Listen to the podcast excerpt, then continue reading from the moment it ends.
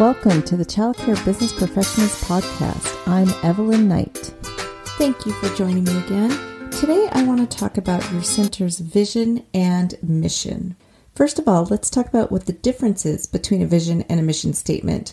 Most centers have a mission, but they're missing that vision statement. So the mission statement defines what you're doing right now. It's what you're already accomplishing.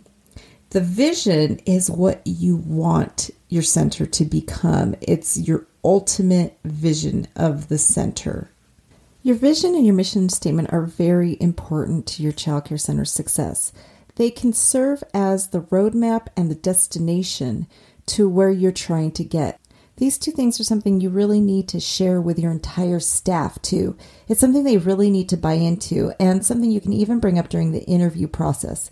I always share my vision and mission in my interviews because I need to know that they will buy into it. If they don't buy into my vision and my mission statement, then they're not going to help me accomplish my goals.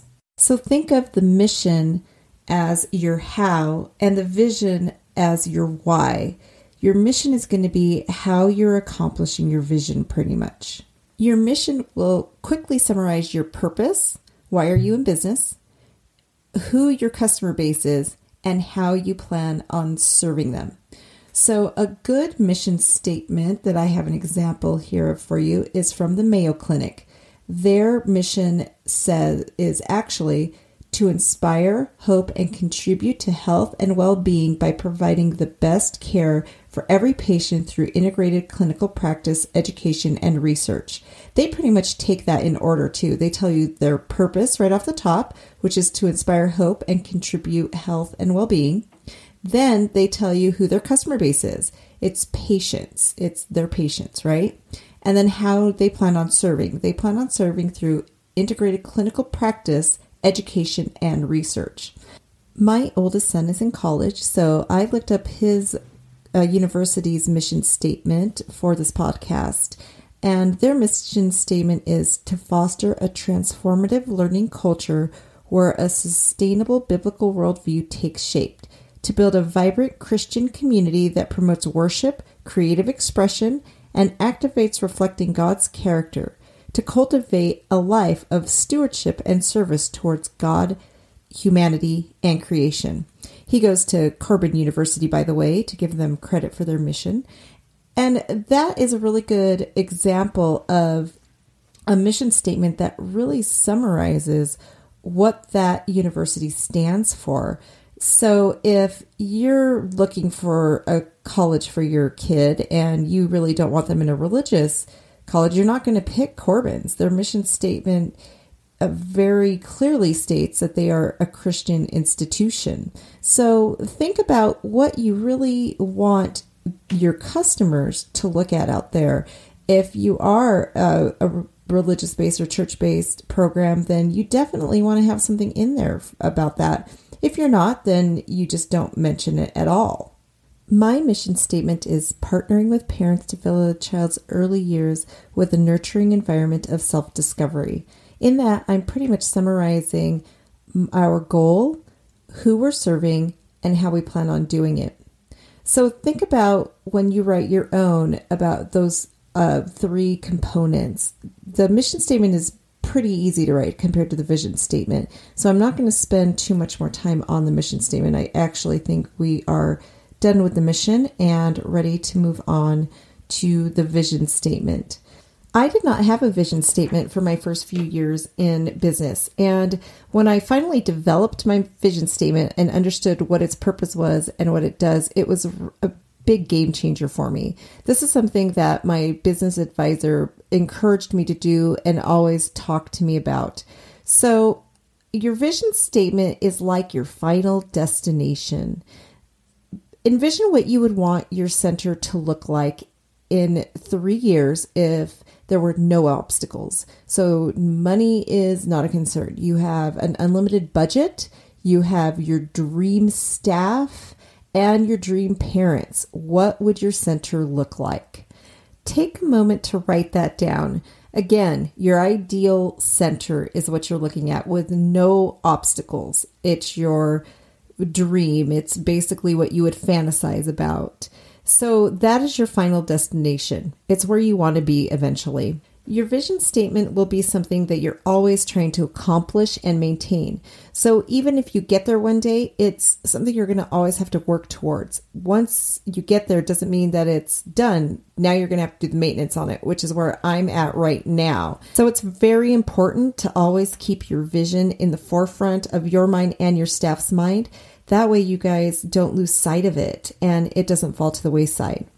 I am going to provide you with a link that will take you to a blog that I've written about creating a vision statement so that you have some of this in writing, because it is a lot to remember. And if you're anything like me, you might be driving or cleaning the house as you listen to this podcast. And there is really some work that you need to put into creating your vision statement. So I will, again, link for the resources that you can go to later. So your vision statement should have some components to it. It should be very clear and all-encompassing. It should inspire and be contagious.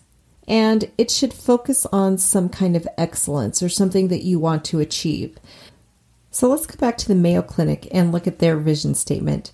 Their vision statement is, the Mayo Clinic will provide an unparalleled experience as the most trusted partner for healthcare. That is a pretty ambitious vision statement. They are basically saying that they want to be the best. They want to be unparalleled. If you notice, their vision statement is pretty short, but it really does say a lot. Now let's look at Corbin University's vision statement. Corbin's goal is to equip men and women who will bring character to their communities and competence to their career. At Corbin, who our students become is just as important as what they choose to do.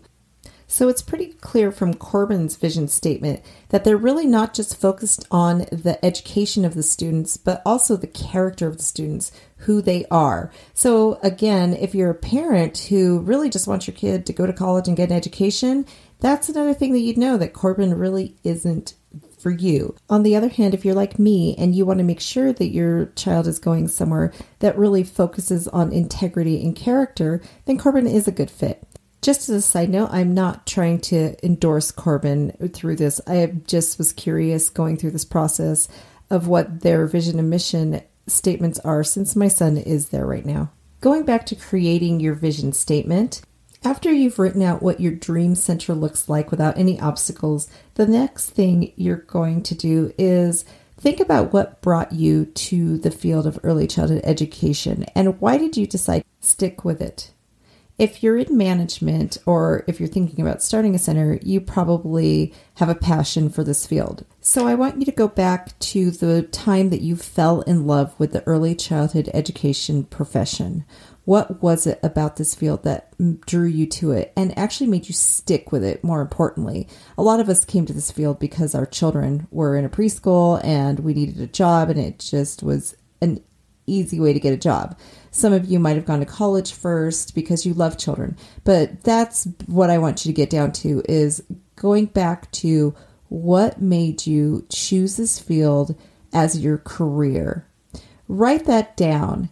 It may be helpful to do this before you create your vision of the perfect center if you are struggling with that. I think if you get back to the basics of your passion for early childhood education, that might be able to help you really see what you want out of your center. Once you're done writing those two things out, I want you to think about what your ideal tour would look like. So if you are touring a family for the first time, think about walking classroom to classroom and what you would see during that tour. What could you point out to the parents? What would the parents see?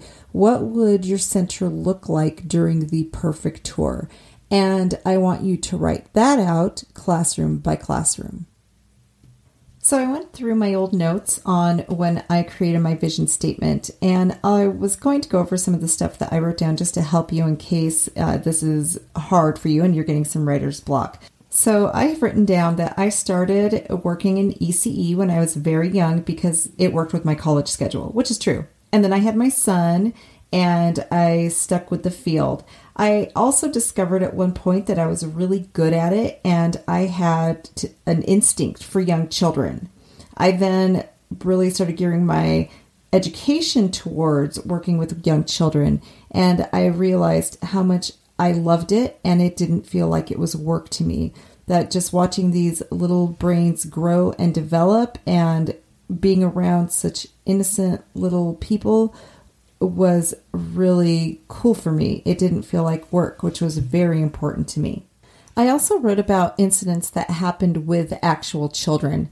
I wrote a lot about the foster children I had worked with, and specifically one that was failure to thrive as an infant. And after 4 years, she was a normal child. And I really focused on that process of her growth and watching her go from a baby that they didn't know would live to becoming a normal functioning child with a great adopted family.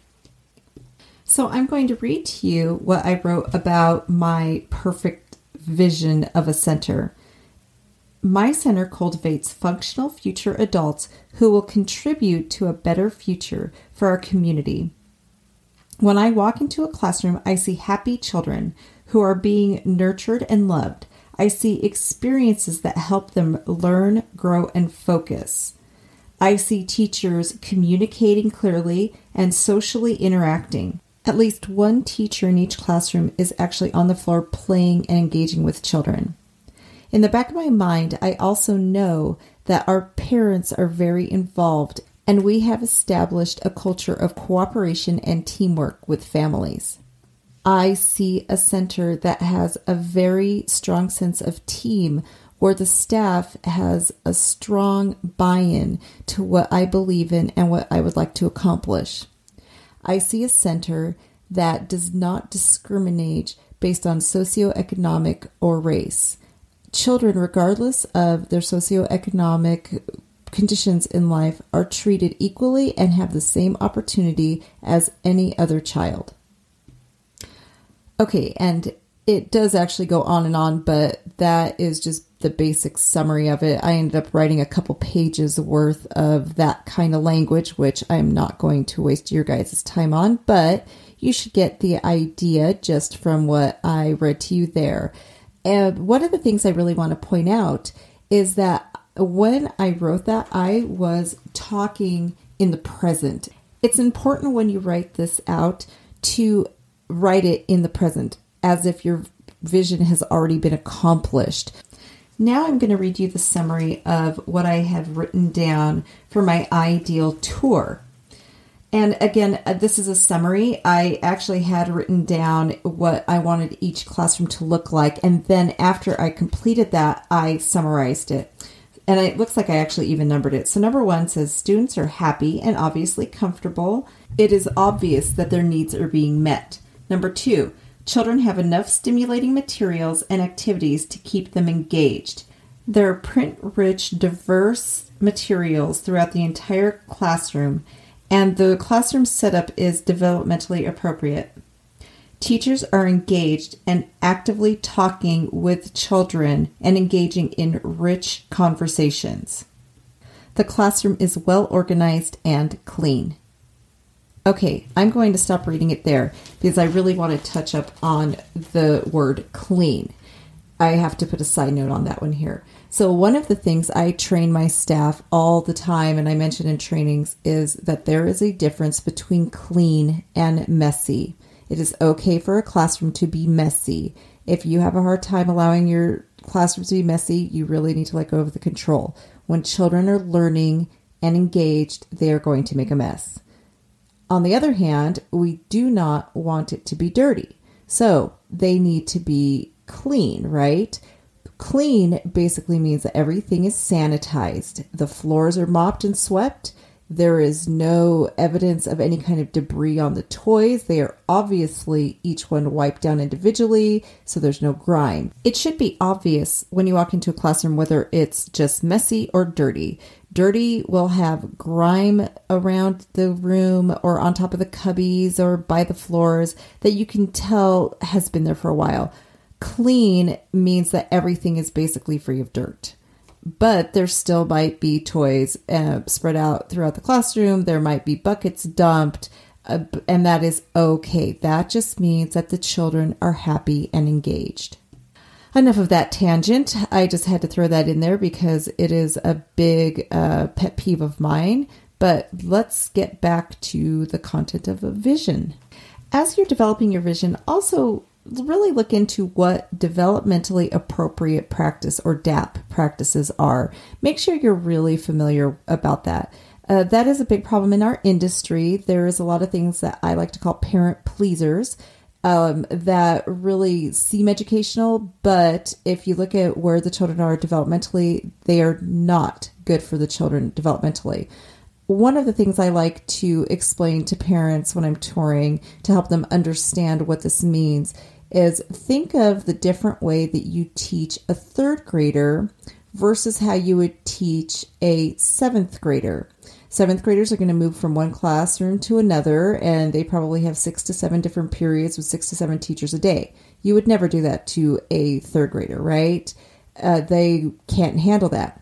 Well, just like a third grader cannot handle what a seventh grader is doing, a 3 and a 4-year-old cannot handle what a first and second grader are doing. So that's where the developmentally appropriate practice really come into play. And before you develop your vision for your center, make sure you have a good handle on that. And while you're working on what your ideal center looks like, just really make sure you truly understand what is appropriate learning for these children, just to make sure that you're really hitting that part of excellence.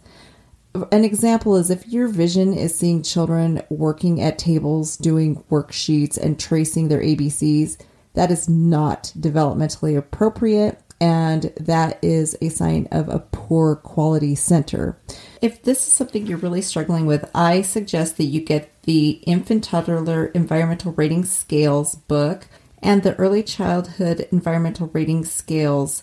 The infant toddler one is referred to as ITERS, and the early learning one is referred to as ECHERS, which if your center does not have children under 3, you probably do not need the ITERS book. I will put links to both books in my comments. That will link you to my Amazon store where you can get those books.